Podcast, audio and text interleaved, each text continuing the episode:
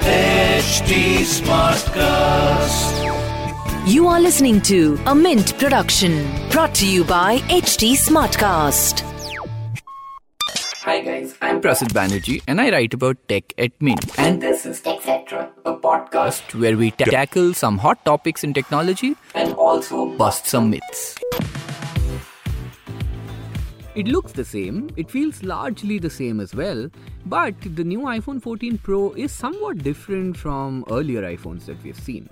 And it's all, of course, down to the one feature that's the dynamic island, but we'll get to that. On the face of it, there's no denying that the iPhone 14 Pro is an evolutionary update on its predecessor, that is the iPhone 13 Pro, and for that matter, even the 12 Pro, and so on and so forth.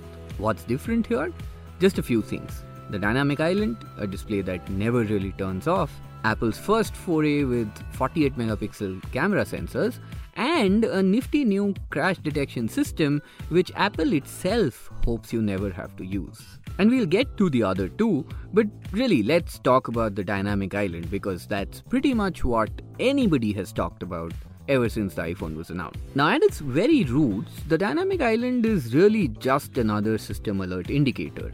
And phones have had that for a long time. Some people put tiny little LEDs on phones to show what the system was doing for other kinds of alerts and so on. But what Apple did is with the new iPhone 14 Pro, instead of the notch, Apple has what is usually called a cutout on the display.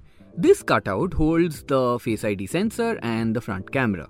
But unlike most cutouts which have existed on Android phones for what feels like a million years now, this cutout has a feature which basically has the screen move along the cutout. It's actually a technology called anti aliasing, which has existed for again a lot of time. If you play games, anti aliasing is there all the time. If you've ever tried to tinker the settings on your TV, you would have seen the word anti aliasing there as well because it has existed.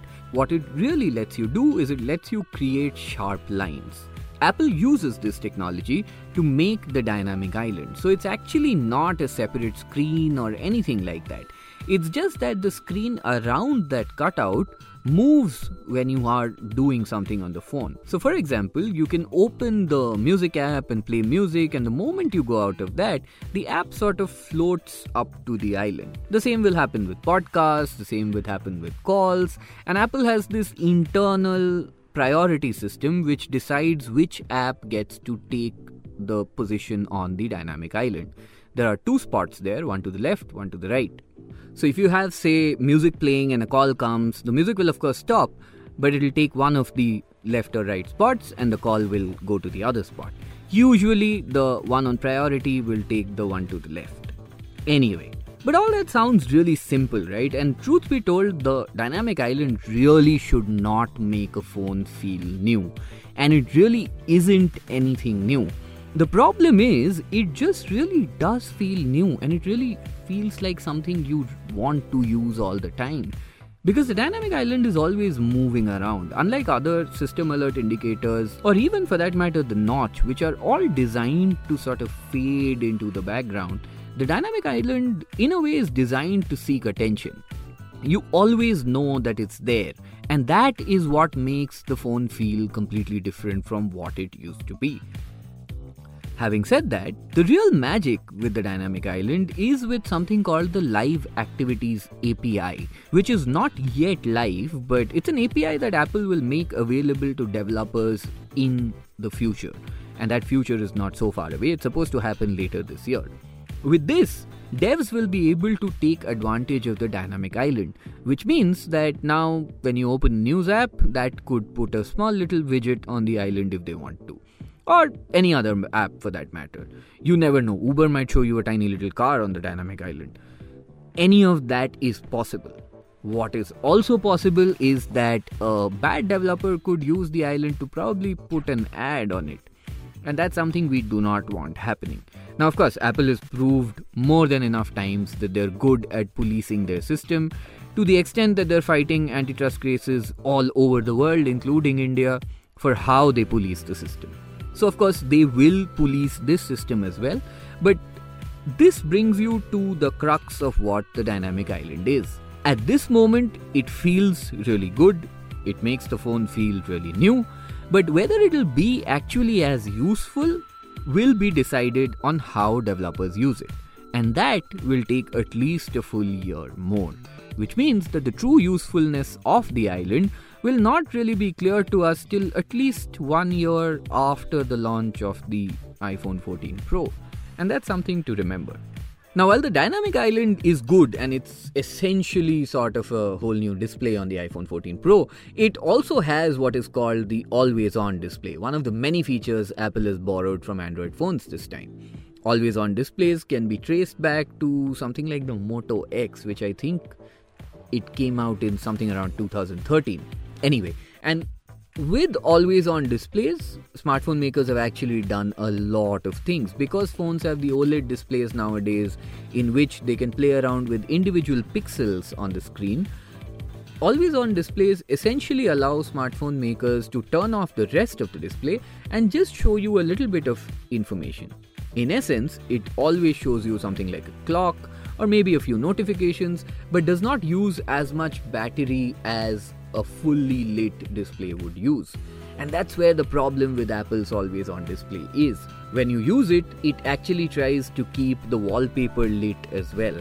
And as a result, it really feels like a phone's display that is turned down to really low brightness. And I can bet that it uses a lot more battery than an always on display should. And it doesn't look as good either. I turned this feature off very quickly because it really isn't that useful. Coming to the last really new feature that we could review because I haven't been in a car crash and I can't review the crash detection feature the new camera. Now, Apple has famously said that they do not need high megapixel counts. In fact, for the longest time, when Android phone makers were making phones with 12 megapixel cameras, 16 megapixel cameras, iPhone still had 8 megapixel cameras like in the 5S, and they still had better cameras than a lot of Android phones. So this has been something Apple has done for the longest time that that Android makers can use as many megapixels as they can. Apple barely went above 12. This year, however, the iPhone is getting the first 48 megapixel primary camera, and as I said, it's a big deal for Apple. The problem? It doesn't really make a big difference as it hasn't make, made a difference for Android makers either. What this does, it uses a feature called pixel binning, which has been coming in sensors again for a long time. It takes four pixels, combines it into one, which essentially allows the phone to take in more light and improves its low light imaging quality. And on paper, yes, it does so as well. The only problem is that if all you do is take pictures and post them on Instagram or Facebook or Twitter or whatever else new social media you have, or Reels and whatever, you'll barely see any difference between the 13 Pro and the 14 Pro.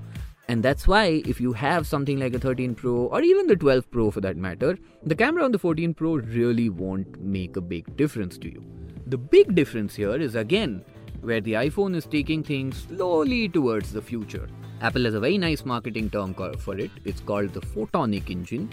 But for those who have followed Apple's design cycle for a long time, they had something called Deep Fusion, which was basically a bunch of AI algorithms which used to act on your photo once you click the shutter button and give you the final image. The photonic engine, in essence, is the same thing. The big difference here is that the Deep Fusion used to work after you clicked the shutter button. The photonic engine works while you are doing so.